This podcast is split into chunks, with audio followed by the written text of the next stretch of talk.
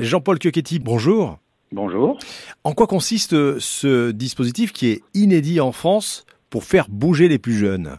Bah écoutez, en fait, ce dispositif, à l'origine, il est clairement pour répondre à un problème de santé publique, qui est la sursédentarité de nos jeunes, hein, puisque en France, quarante pour cent des enfants de six à dix ans sont en sursédentarité. Alors, je ne vous parle pas des d'adolescents de onze à dix-sept, c'est plus de soixante-quinze pour cent. Donc, l'initiative, elle est née à la première période de confinement du Covid. Mmh. Et c'est un partenariat entre l'expertise de l'A S M et l'Éducation nationale. Et on a commencé à développer une initiative assez novatrice dans la classe, animée par le professeur. Et on a commencé avec une cinquantaine d'élèves, deux classes de Clermont-Ferrand. Et on a vu que finalement, il y avait euh, un retentissement extraordinaire de la part des élèves, de la part des professeurs, et puis de la part des experts de l'A S M dans cette initiative. Et on a pris un engagement ensemble d'étendre le dispositif pour vérifier en fait sa pertinence.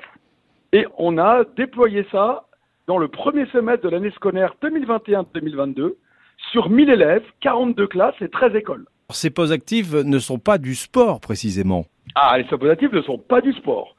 Sont de l'activité physique avec euh, effectivement des mouvements conditionnés euh, et qui sont une recommandation de nos éducateurs à destination du professeur, parce que vous comprenez bien que les enfants répétaient tous les jours les mêmes mouvements dans le même ordre, c'est quelque chose de lassant.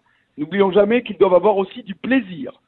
Et donc, grâce à nos plus de cent tutos appuyés à un conseil scientifique, ça permet aux professeurs de choisir le bon moment, le bon tuto qui permet finalement à ces enfants de pratiquer une activité physique. Est-ce que ces pauses actives ont une incidence aussi euh, directe sur euh, les notes et sur euh, l'ambiance dans la classe ?